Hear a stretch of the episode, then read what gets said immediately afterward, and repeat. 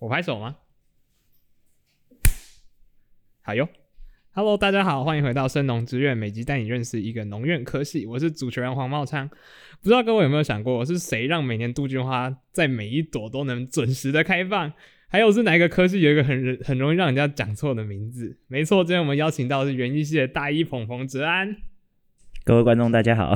哎，还有听众，听众，没关系，没关系。还有大四的颜真学姐，Hello，大家好，我是颜真。好哟，那进入正题之前，我们来为各位解答一些关于这个科系的刻板印象。好了，第一个问题是，你们的科，你们你们到底跟农艺系有什么差别？这个问题我非常有感，因为个人我本身就是农艺系出来的。然后，身为一个农艺系的学生，也一直被问到这个问题。那我们来问问哲安，好了，你觉得这两个科系有什么差别？还有，你那时候为什么是选园艺而不是选农艺呢？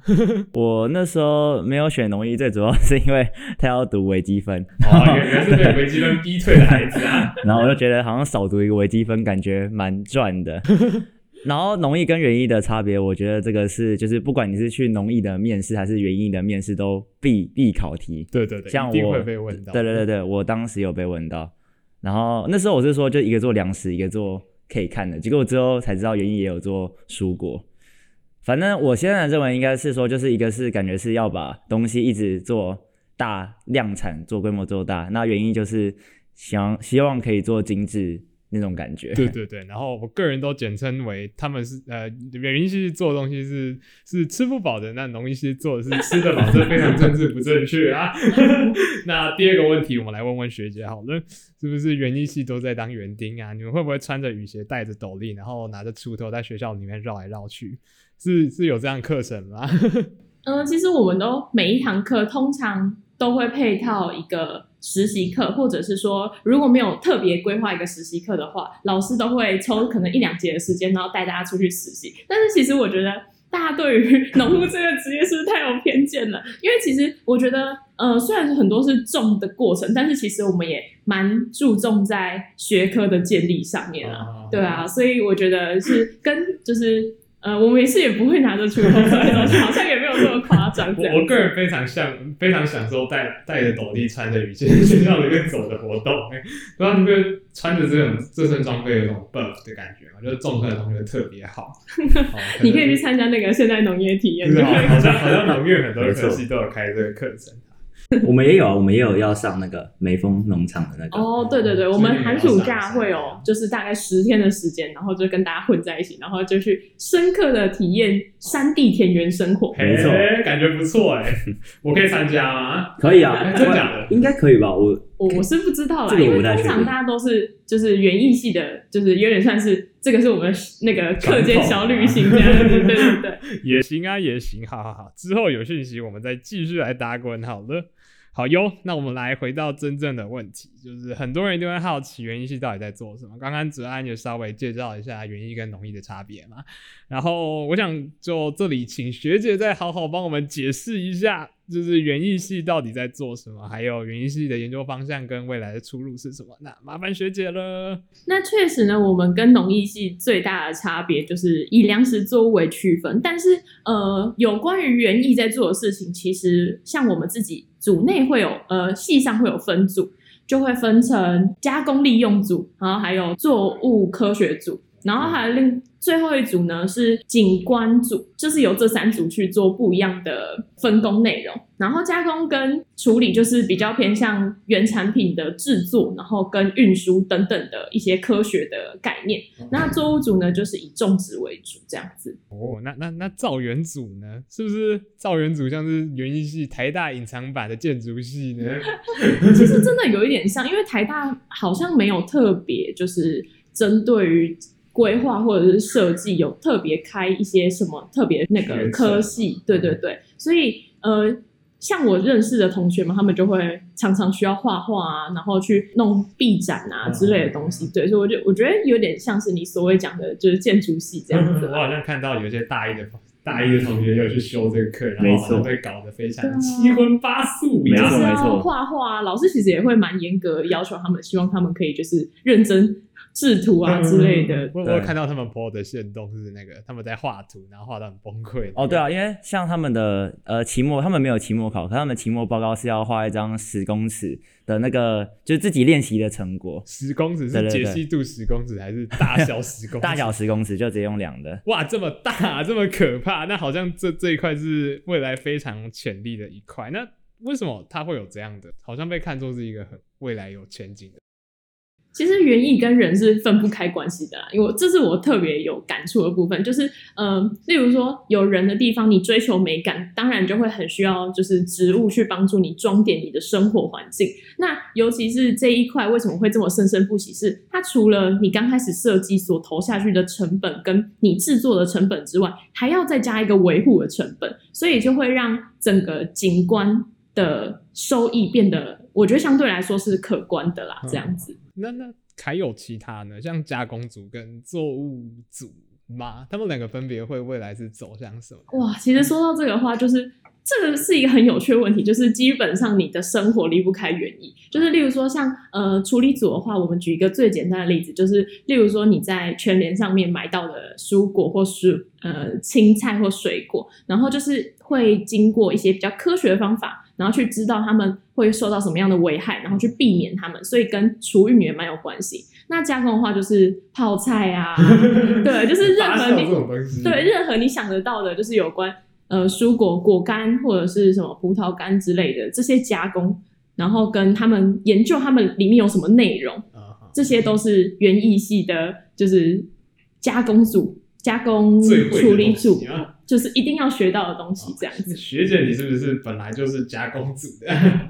嗯，对，我原本是比较偏向说，是不是可以去走走看作物，但是后来发现，嗯，加工利用组其实它的在台湾的发展就是还没有到一个顶峰，所以我觉得好像可以挑战看看，还有前景是吗？对，就是还有还有努力的空间这样子。那那哲安呢？你未来会想走哪一组啊？我原本我原本在刚入学的时候想过要走景观，可是因为就是看到他们每天被，因为我想说就是可能稍微会画个画，然后感觉可以进去就是呃拿个毕业证书，然后感觉蛮也蛮可以的。结果看到他们每天这样二十四小时从这个画那个到电脑又要。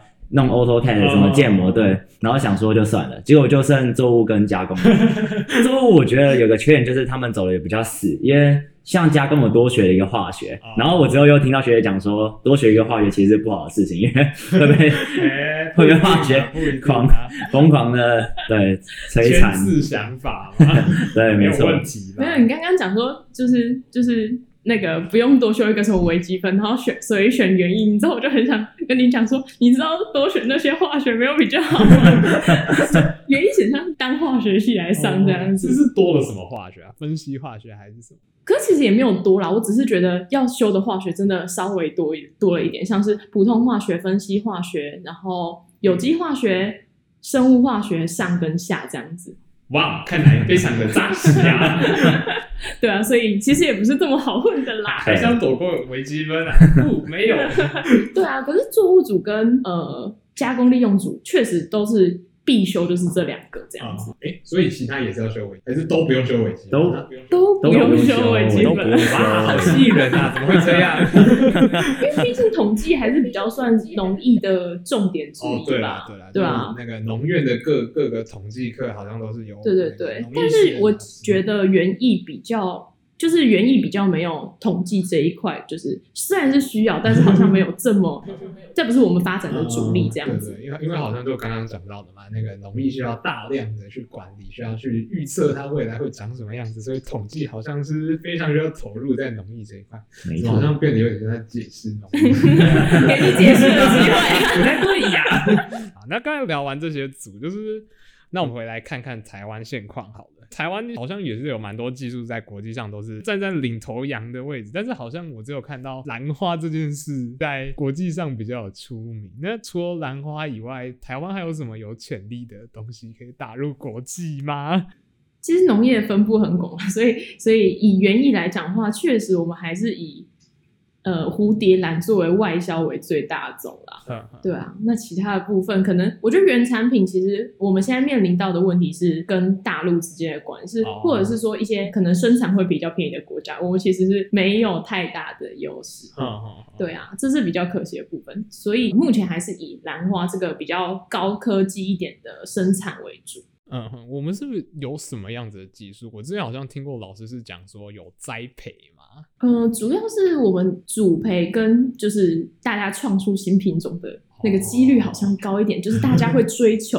所以呢，大家都是以这个为目标，然后去努力，这样。就是那那水果呢？这水果是不是台湾？就是人家说台湾不是水果王国嘛？但怎么好像比较少看到国外有在卖台湾的水果？上次我去日本看到也在卖菲律宾，我想说日本人不是很喜欢吃台湾的香蕉吗？这是为什么呀？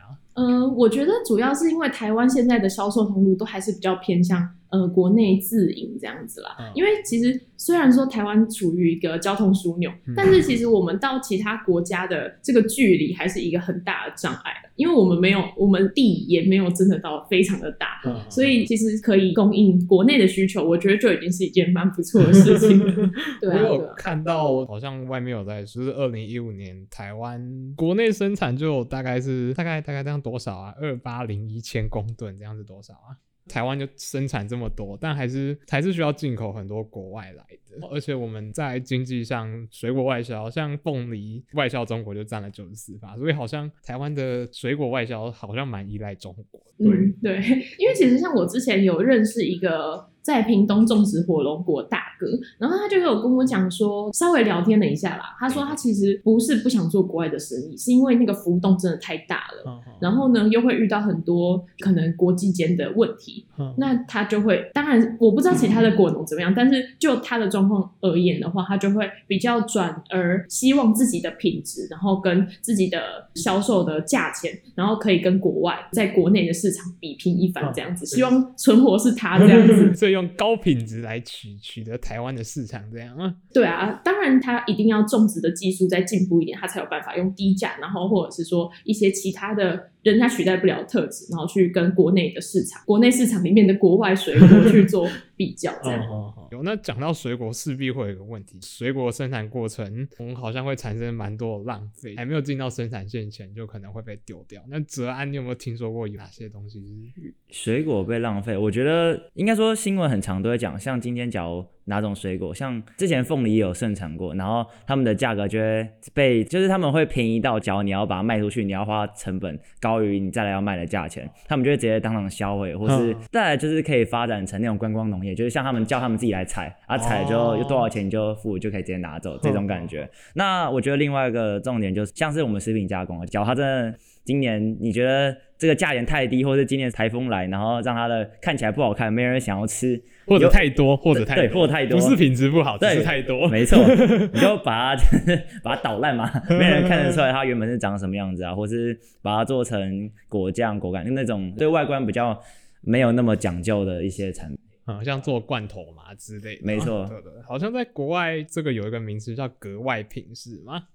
格外品啊、哦，对对，就是它有格外品的再利用这种东西，他们会说那些可能弯度不够啊，或者是不够绿、不够黄、不够红的东西。哦，对对对对，没错，像那个对啊，就像全联现在连他们小黄瓜什么，嗯、他们弯曲的角度都有非常讲究。嗯、然后像什么青椒或是辣椒、红椒之类的角，他们没有长得统一的话，也是会被直接退回去给原本的供应商。嗯嗯嗯，没错。对啊对啊，就这个好像。好像也是蛮大一块可以发展的东西，对吧？就是格外品再利用这个件事，学姐你有什么想法吗？我就是身为加工组的一员，我觉得其实哲安讲的很好，确实，呃，现在主要通路上面要符合一定的规范，然后他们才能进入比较严格的市场去做调控。那剩下这些格外品呢，可能就会转往市场啊，或者是说为了要维持售价之类的关系，他们可能采取贱卖啊，或者是说放任田地烂掉等等的比较 让人家没办法开心起来的做法。对啊，对啊，好像会他们是说什么运销成比卖出来的利润没错没错，放任它烂还要高。对，而且还要包装之类的，都都需要对，都需要很多钱，是一个也是一个考量。没错，对啊。园艺栽培作物好像蛮容易跟肥料跟农药扯上关系。我自己是觉得啦，就是植物好像还是需要一点肥料才会长得够好。但是好像蛮多人会很在意说有没有用到肥料这件事，就算是化学肥料或者有机肥料，听到肥料或者农药或者生物防治这种东西就，就有点却步，说哇，这名字好炫炮，这到底在做什么？它对植物到底有什么害呢？那不知道学姐跟子安你们是怎么觉得说？对于说施肥弄农药这件事，那我们先来听听哲安怎么讲好了。我认为肥料的话，园艺的确是会学蛮多的，像是作物组他们，像是光是大一啊，就是大一大家的共同必修，我们就要去背说，当今天这个植物它看起来像什么样子的时候，我们要给它什么样的元素啊，或者什么样的养分，然后才让它长回去原本的样子，还要分就是像。最刚开始的时候积肥，然后再追肥之类的，这都是非常需要讲究的一件事情。因为当然刚开始你给它环境不够好，它再要长多好都没办法。那我觉得肥料这块，我自己是觉得，因为我自己也有在种植物，那我觉得对植物来说是。不可或缺的，所以我觉得这是就算不喜欢它，你还是得接受它的一件事情。对，那针至于针对农药的话，我觉得农药当然现在像什么水果要洗啊，或是现在他们都会说你杀什么杂，应该说很久以前什么除草剂，对对对对，结果对人体也什么荷尔蒙也有很有害之类的。年年春吗？对对对，所以我觉得呃，对我来说啊，当然现在就是在从看到你看到有机跟可能是他用的是。呃，应该说不是有机，应该说他用的是无农药的种法，还是有农药，嗯、可能还是会偏向去买无农药了。可是我觉得自己其实读完之后，发现农药其实是个，也是一个不可或缺的部分。对，可是因为我现在还没有太多研究，所以只能这样给出自己的意见。啊，那那学姐呢？嗯、呃，我觉得其实刚刚已经几乎都已经把我们想要讲的讲完了。确实，园艺是不是一个真的追求零施用的一个可惜？因为其实很多时候。你必须要考量到你自己的生产成本，以及说。呃，如果它对于人体或者是说对于环境没有太多的灾害的话，我们就会想办法去可能用我们觉得 OK 的方式、合理的方式去使用它，这样子主要是合理啦。很多人是过犹不及，追求有机，但是其实有机对于生态环境，我觉得其实也不一定是真的这么好，因为它有点太 nature 去了。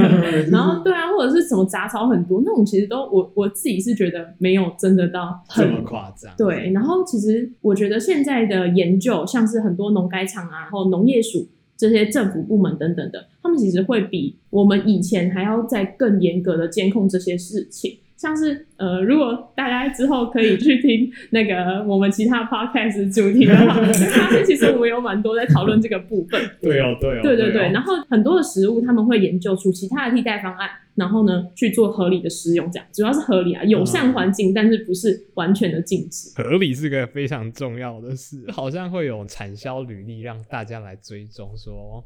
有没有生产过程中用了什么样的肥料啊，或者是用了什么样的农药？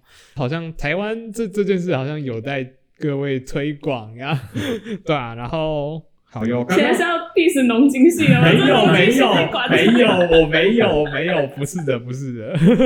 对，然后好，对不起农经系的各位在听的 观众，对不起，我不是故意的。刚刚我听到哲安讲说你有种植物，那你有种什么呢？之前当然就很正，就是因为我家其实是在呃某个山上，虽然我是都市小孩，可是我家里其实是对居住在山上，然后 对很近，有点矛盾，有点矛盾，可是又没有到那么矛盾。反正就是呃那时候就会种一些从什么小白菜啊，甚至是绿豆什么都有种过。然后之后开始因为觉得就是太无聊了，就开始种一些多肉植物。虽然我知道很多人会 对会嘴我，就是嗯，就是你还敢种多肉？对对对，没错。可是我觉得你假如去深入了解，会发现这是一个非常高单价的东西。还有像雨林作物，他们一株或者一颗种子都可以卖到一千或者是上万块。像是之前我们上课还有讲到，就像我们之前系主任，就是我们教授，还有去什么，好像印度还是大概东南 东南亚那边，然后买那个。他好像应该是买龟背玉吧，还是好好像鸡背玉？我有点忘记了。其实那节课我也在。啊，啊，对对对 对对，其实我们上的是同一门课。哦，对对对，我想起来了，对对对对。但是我都忘记是什么东西。对对对，然后他好像花好像九万块买，就买一个一，对对，就一盆而已，对。对，他说什么？人家送他一个东西，然后后来查那个单价是好像要要好好几千块的东西，没错，不便宜。国外国外来的。对对对他，进得来吗？我也在想这件事。这是这很大的问题。对，而且现在还有那种像是那种植物猎人啊，他们会国外，然后就偷采偷采一点种子，偷采一点他们幼苗。你不要这样子讲。哦，这这是犯法的事啊，没错。你知道会不会明天被消失？不行不行，没有，这是不行的事。我只是说，就是这是违法事情，是是这样做的。对，告诉大家不可以这样子，就算很想做也不可以。天哪，好哟！那学姐你有种什么东西啊？我心虚心虚，没有。我其实后来都很少种什么东西，因为我觉得种植一棵植物就是你需要花很大的心力去顾它，所以我就嗯避免这个麻烦。哦，反正看它死可能又给觉得更伤心，就还是不要不要种好了，是这样。没有啦，没有到这么夸张 啊。好像蛮多人会会来问说多肉到底要怎么种？那你们有什么有用的方法建议多肉怎么种啊？子安，你好像自己刚才讲说有种过，对不对？因为我觉得多肉种种法很很很不一定诶，像是你光是播种，只要你是从种子种，就有分。冬天播种，秋冬豆播种又分春夏播种，然后多肉种其实就是最主要就是阳光要超级足够，然后就是像很多人都会摆在室内，就上网问说为什么这种不活，啊、你就你的日光灯就不够啊。然后像是多肉，多肉其实不太需要什么，它不用不用不用施肥，可是重点是你刚开刚开始的介质要对，就是你不可以用普通的土，就就你不能随便外面去随便买一个土，像。有些比较讲究会用什么赤玉土或泥炭土之类的，然后还要滚一下，稍微专业啊，没有没有没有，这其实很很简单，你去查维基百科都很多，对，然后反正就是经验啦，最主要就是你去多买，去多逛逛花市，然后多多跟他们聊天，对，哎，我之后才之前才发现，就假如你去建国花市，然后你跟他说，像我是台大园艺系，然后假如你今天要跟他谈，你要跟他。要炒吗？对对对，你要跟他吵杀价，杀价。你说我是台大园艺的，大概有三到四成会有一点有用。哎，好，好像可以出来去找我撞骗一下。这种事，因为他们有些人都会跟系主任认识，然后他就问说：“哎，你是不是那个哪个主任的？”然后我之前有遇过一次有成功。啊，因为我之前读师大附中的时候，我隔壁是建国花市，我就会去绕。然后跟他讲我是附中的，他们觉得哦，好哦，好哦。然后我讲我是农艺系，他说然后跟你介绍一堆东西。我觉得这这可能是身为农院一点 buff 啊，没错没错。那学姐，你觉得种多肉呢，还是就是不要理他？不要理他。所以。好哦，好哦，就是。其实我觉得现在的人很多选择，除了多肉之外，可能还有一点香草植物。我觉得香草植物就是跟多肉是完全的相反，就是你要很理它，但是又不能给它浇太多水，它就是一个精细到不行的。对对对对。然后其实像现在大家都住在城市里面，种最多反而觉得是什么观观叶植物最多，像是像我们刚刚讲的那个龟背芋，就是叶子会长得很奇怪的。如果上课有在听的话，哎呀，就是就是没有，就是那个老师他说上面会蛀蛀虫的那个洞，穿孔龟背芋，那他住在室内，然后你给他日光灯，可能就会够了。就是对，其实现在我觉得大部分人都会。种这些东西，反而那种要阳光的，大家比较不会去选择。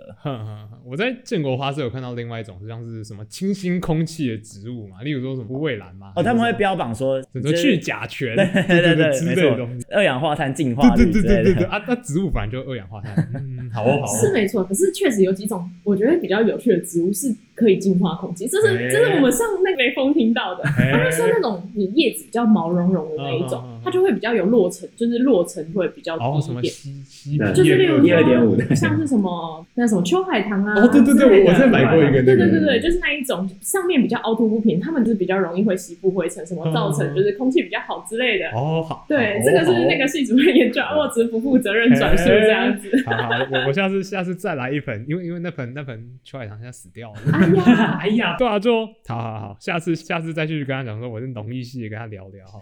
可以可以。对于这种东西非常的敏感。农艺系的、园艺系的，哈哈，我来多跟你们讲一些好了。他会跟我讲说你要施什么肥啊，他只会讲那个肥的名字，他不会跟你讲说它是哪一类型的肥。没错没错，对对对，好像我也不太懂他在讲什么，所以还是会回来问其他人。像我们大一其实就有在很多肥料的，你要怎么看它后面的包装说明，就已经有专门的课了，对吧？像我们要修什么花卉学，然后对系上的那些教授都很专业。可以学到蛮多东西啊，其实我觉得 是不是有分什么三三大要素嘛？什么氮、钾、磷吗？呃呃，对对，就是呃氮、磷、钾，氮、磷、钾，对，没错。好诶，好诶，对我没有白学。然后就是肥料后面会写三个数字嘛，就是氮、磷、钾这样过去。什么二十二十十？对对对，没错。我觉得原来这个是这个意思哦。没错没错，就是 氮的比例跟钾的比例跟对氮呃磷的比例跟钾的比例，对吧？然后他们很讲究，就是假如今天你是要让它叶子长多一点，我记得好像。我忘记，我真的这我真的有点忘记，我尴尬了。尴尬了，尴尬不了。是，他应该没有讲到这个部分，只是就是没有讲到不是 那那我们请学姐来为我们解惑好了。没有啊，你要让叶子长得好，当然就是氮肥是多一点，它就比较不会结果，转而结就不是不是生殖生长，它就是会去比较去除生殖生长这个部分。哦，这好专业。哎这样完了完了，果实是钾肥吗？果实的话就是降低氮肥，啊，详详细的话就有很多，对，就是还有很多其他可控的因素。而且其实还有微量元素，就是什么、哦。什么钙啊、镁啊什么之类那就更更更恐怖了。简而言之，去问你买花的那个那个老板没，错没错。他就跟你讲用用某某宝几号。对，某某宝，某某宝，对，某某我们没有广告，没有收钱。欢迎欢迎自入，欢迎置入。好哟好哟，那到了节目的尾声，我们我们有一个重要的环节，请学学姐跟哲安来提为下一个科系提出一些问题，然后我们再会在下一集请他们为为你们提出来的问题做解答。那那两位有什么想对植微系的朋友？我们预告一下，下一集是植微系，对植微系有什么问题想问的吗？A few moments later. 好哟好哟，那那下一下一集我们就来问植微系的朋朋说，你们为什么不要考虑自己盖一栋自己的系馆呢？嗯，那这个问题我们下一集就请植微系的朋友来为我们揭晓。谢谢各位收听，也谢谢子安还有颜真，我是黄茂昌，下次见，拜拜。拜拜。拜拜。